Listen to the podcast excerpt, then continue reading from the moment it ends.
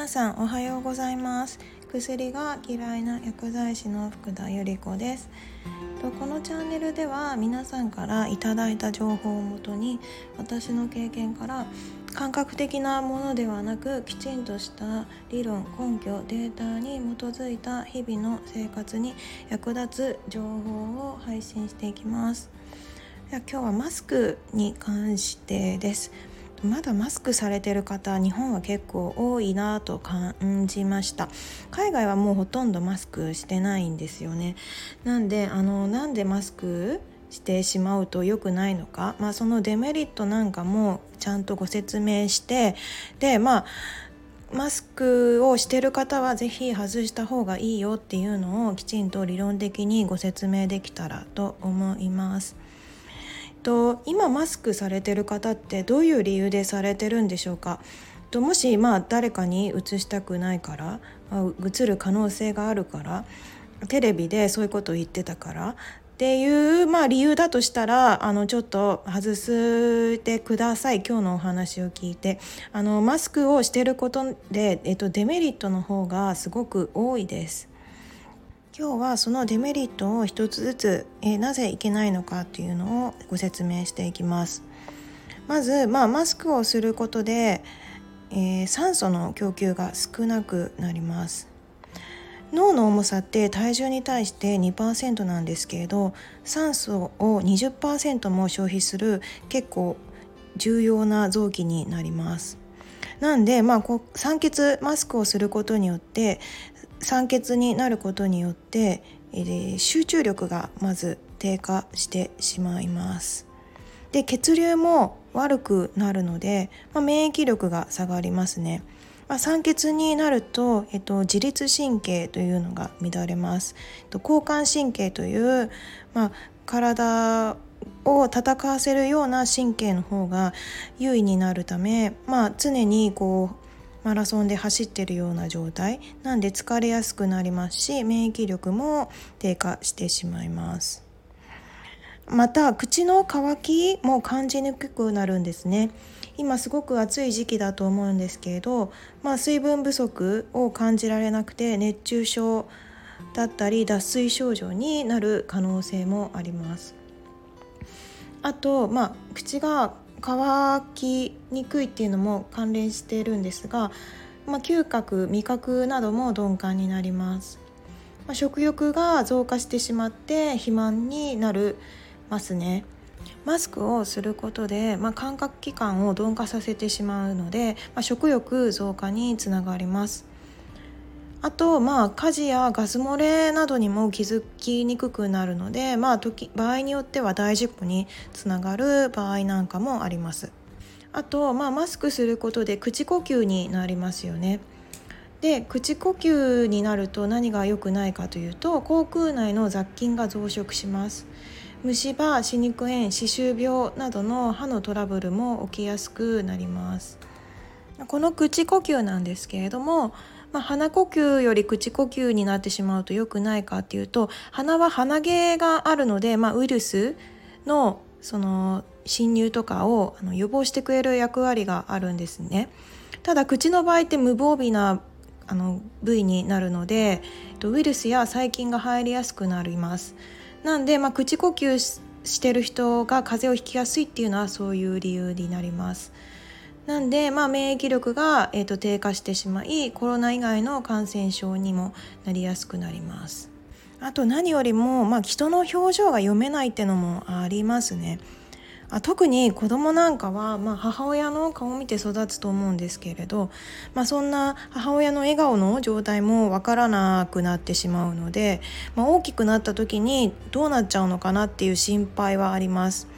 過去に、えっと、そそれが典型的になったデータがあって第二次世界大戦の時に、ガスマスクをして生活していた子どもたち母親がガスマスクをして育てられた子どもたちが、えっと、2 3 0年後に、風俗業として、まあ、毒マスクをした女性を好むという、まあ、データも出ています。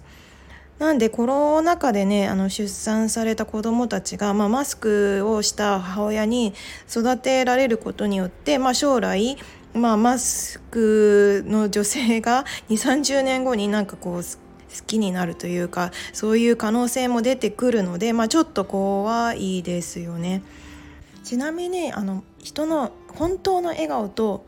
作り笑いの笑顔って口元と目元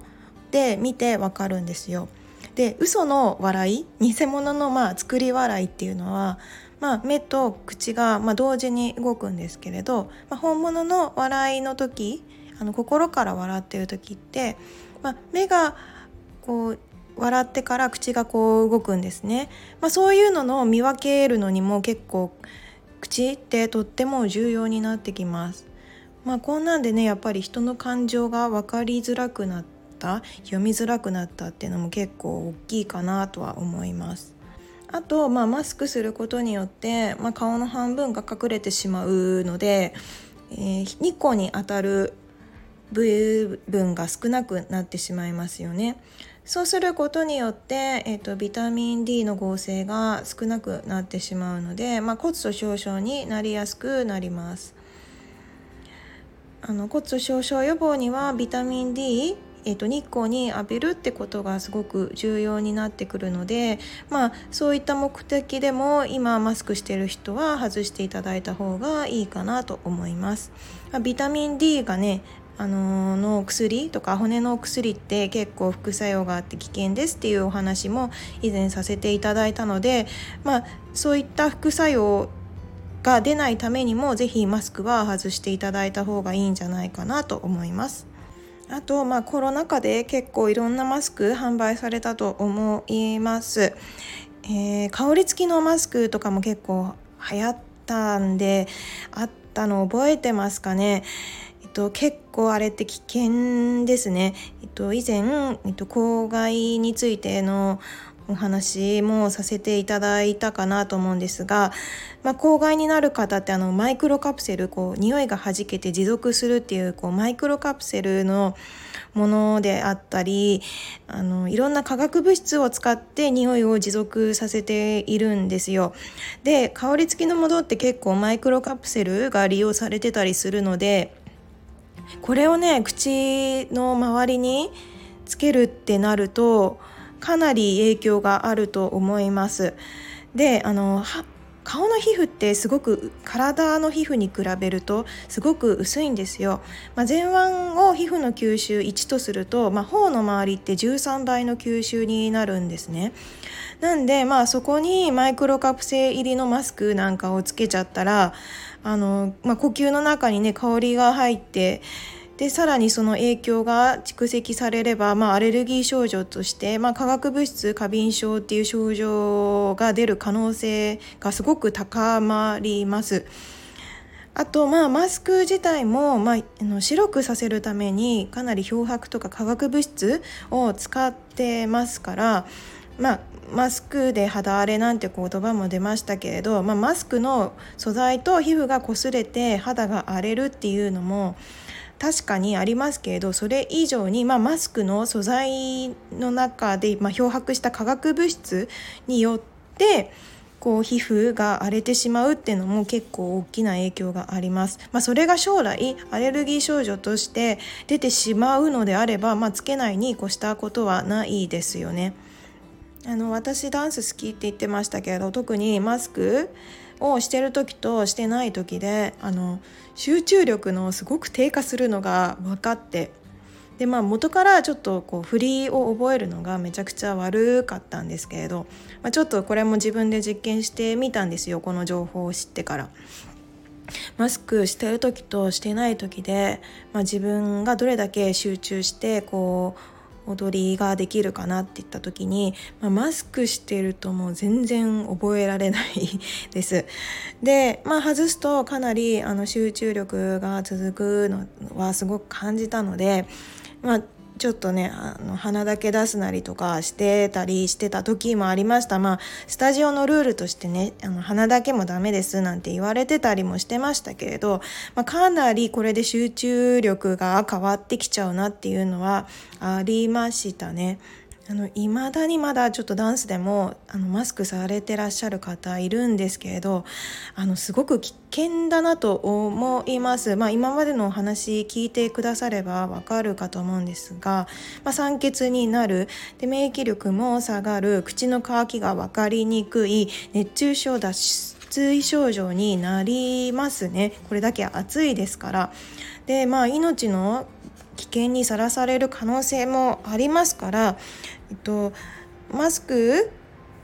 はもうしない方がいいですもししてる方がいたら是非外しましょうあの本当にしてた方のが具合が悪くなりますし免疫力はどんどん下がる一方なので是非外して過ごしてみてくださいね。で大体マスクしてる方ってテレビ見られてるんですよ。なんで まああのテレビも少し控えていただくと、まあ、マスク外そうかなっていう気分にも少しずつなるんじゃないかなと思います。まあ、以前私100歳のおばあちゃんのところにもよく行ってましたこの方の全然認知症とかそういうのが全然なくてすごくお元気な方だったんですねでまあ100もうかなり100歳それ以上に今なられたかなと思うんですけれどまあ、テレビをほとんど見られない方だったんです。で私一度聞いたんですよやっぱり100歳以上でこれだけもうあの中身がしっかりしてらっしゃってあの自分の意見もきちんと持ってらっしゃる方なんですね。なんで、まあ、なんでテレビ見ないんですか？って聞いてみたんですけれどその時にあのテレビはネガティブな情報ばっかりだし気分が悪いから見ないんですっておっしゃってました。100歳でこれだけあの分かってらっしゃる方ってそうそういないんじゃないかなと思います、まあ、一つだけ見てる番組があるそうでその時は「世界遺産」という番組を見てるっておっしゃってました。まあ、ご本人様はなんか海外行かれた経験がないから、まあ、それで、まあ、海外のどんな感じなのかなって見るのがすごく楽しみだったそうですね。あとこの方は、えっと、本とか雑誌とかも結構読まれてました。でまああの「週刊文集」とかも置いてあったんですけれど「こんなの読むんですか?」って言ったら「うん読んだけれど気分が悪いもんだからね」って言って「もう次からは買ってこないで」ってちゃんとあのヘルパーの方に言って。ってらっしゃいましたね。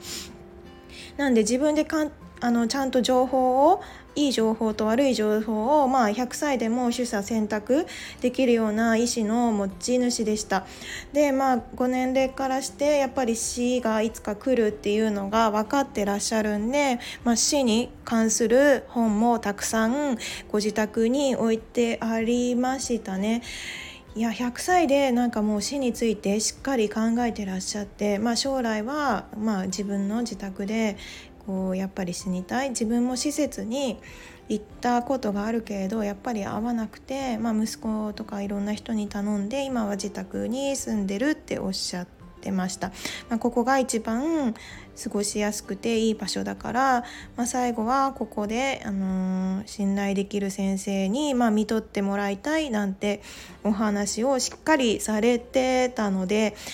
いやテレビを見ないってこととやっぱり本っていうのはすごく人を元気明るくさせてくれる素晴らしいツールだなと思いました。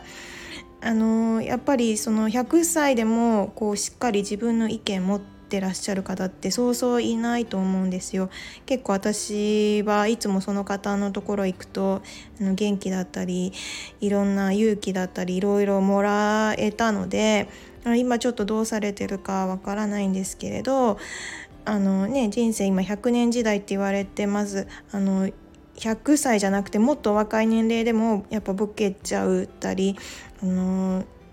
ちょっとあの施設に入っちゃったりって方と、まあ、その方の違いを何だろうって考えた時にやっぱりテレビの力はかなり大きいんじゃないかなと